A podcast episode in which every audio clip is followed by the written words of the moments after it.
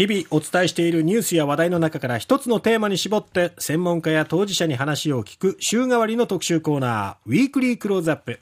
今週は盛り上がっております WBC ワールドベースボールクラシックを取り上げております、はい、今日はいよいよ今夜東京ドームで行われる準々決勝イタリア戦についてこの方に伺います。スポーツジャーナリストの生島淳さんです。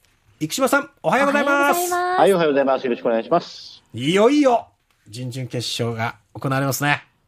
はい、えっと、昨日の夜ね、えええー、と、キューバ対オーストラリアが、まあ、東京ドームで一試合行われて、はい、まあ、キューバが勝って、ええ、うん。まあ、デスパイネのね、犠牲フライで、ええ。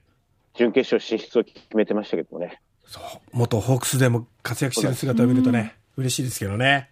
いやでもなんかあのー、盛り上がっていたので、昨日のチケットは、余っていたので、見に昨日になって見にを決めた人とか、東京だと結構いましたし、ええ、あと、まあ、なんかあのー、日本が今夜対戦するイタリア、はい。えー、大谷の同僚であるデイビッド・フレッチャーっていう選手がいるんですけども、はい、なんかあの、一風堂に行ったっていうので、ああ、なんか、なんかトレンド入りしてて、はい、で、実際になんかあの、一風堂、今オペレーションが大変みたいなのが、なんか出てたりしてました。その反響がすぐ広がっていくんですね。フレッチャー効果で。そう、なんか、なんだろうな、ポップカルチャーですよね、今やね。ワールド WBC は。はあ。過去にはこういう盛り上がりはなかったので、やはり、えー、あの、まあ、振り返ってみると大谷が参加したっていうのは本当に大きかったんだろうなとはね、えー、思いましたね。そうですね。はい。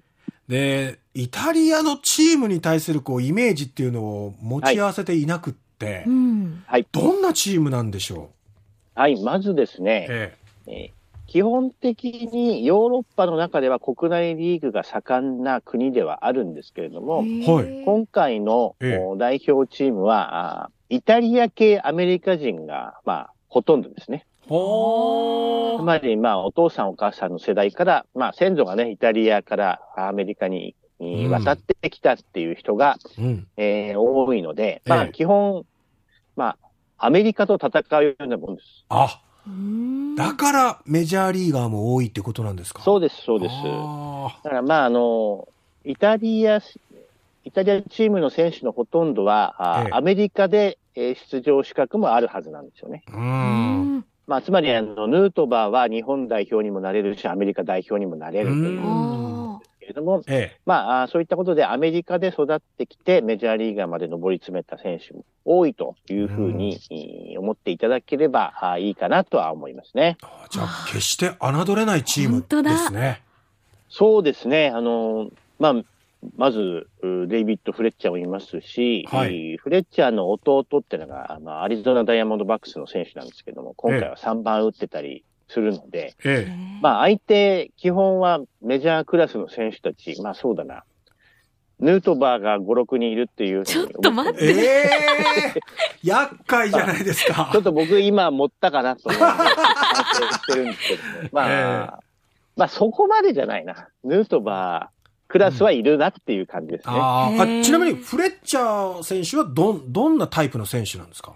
フレッチャーはね、えー、えセカンドショートで、ええー、メジャーリーガーとしては小柄なんですよ。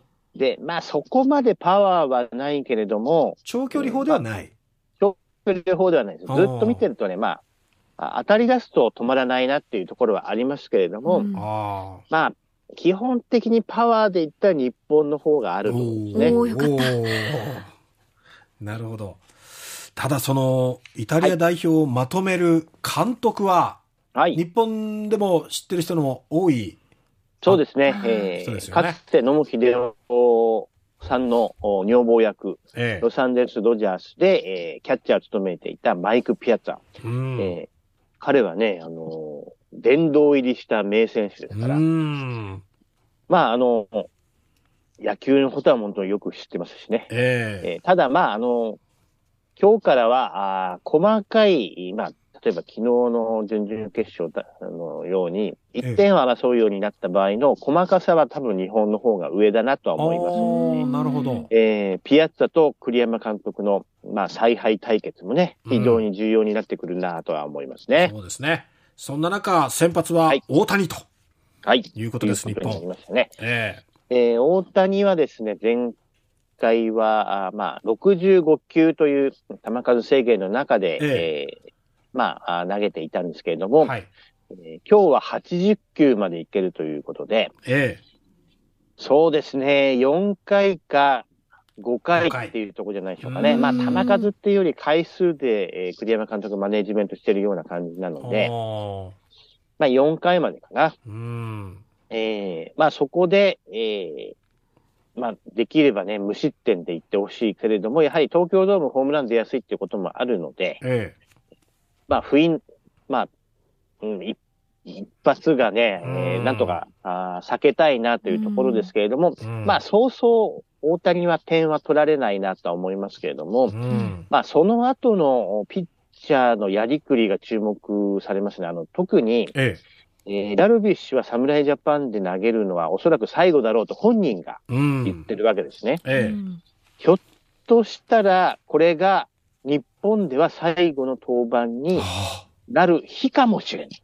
うん。ってことは、そっか、はい大谷の後第二先発としてはダルビッシュがゆ濃厚ですか？まあ、可能性としてはあるんですけれども、ええまあ今日、木曜日ですよね。ええー日本時間のお火曜日の朝には準決勝があるので、え。ええ。うん21日。ここに、うん、温存しとくかう、ん。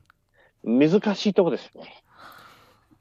あの、準決勝には、はいえー山本由伸と佐々木朗希のうん案も出てますよね。そうなんです、そうなんです。うん。えーで、まあ、決勝、ダルビッシュっていうことも考えられるんですけれども、えええーダルビッシュ、まあ、球数制限とかの問題もあって、非常に難しい采配で、え。うんまあ、ここからはですね、やはりあの、栗山監督、えー各球団から選手をお預かりしている立場で、ああ、そうですね。えーかつ、例えばエンジェルスの監督は、あの、大谷は準々決勝投げて、準決勝決勝は投げないってせあの言っちゃったんですよね、この前ね。うんえーつまりあの、とは、所属している球団の意向も組みながら、うん。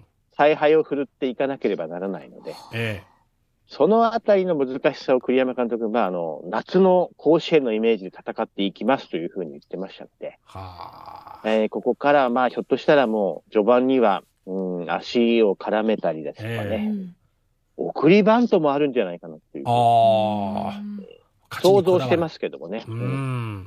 まあ、序盤の戦い方が今日は、あーどうやって主導権を取っていくかってことが一つポイントになるかなと思いますね。最後に打線についても伺いたいんですが。はい。となると先生もすごく重要になってくると思うんですが、うんキーマン誰でしょうね？えー、村上と言っておきましょうかね。まあ、まず村上が打順どこに入るかっていうのは今日注目されますよね。変更の可能性あります？ゼロではないと思いますけどもね。えええー、まあ、野球はずっと打たないっていう人はいないので、ええ。その日になってほしいなとはちょっと願いたいなと思いますうね。んそうですね。はい。村上が何番で打つのか、そして副長となるのか、このあたりも注目したいと思います。生島さんどうもありがとうございましたあ。りがとうございましたありがとう。ございました。スポーツジャーナリストの生島淳さんでした。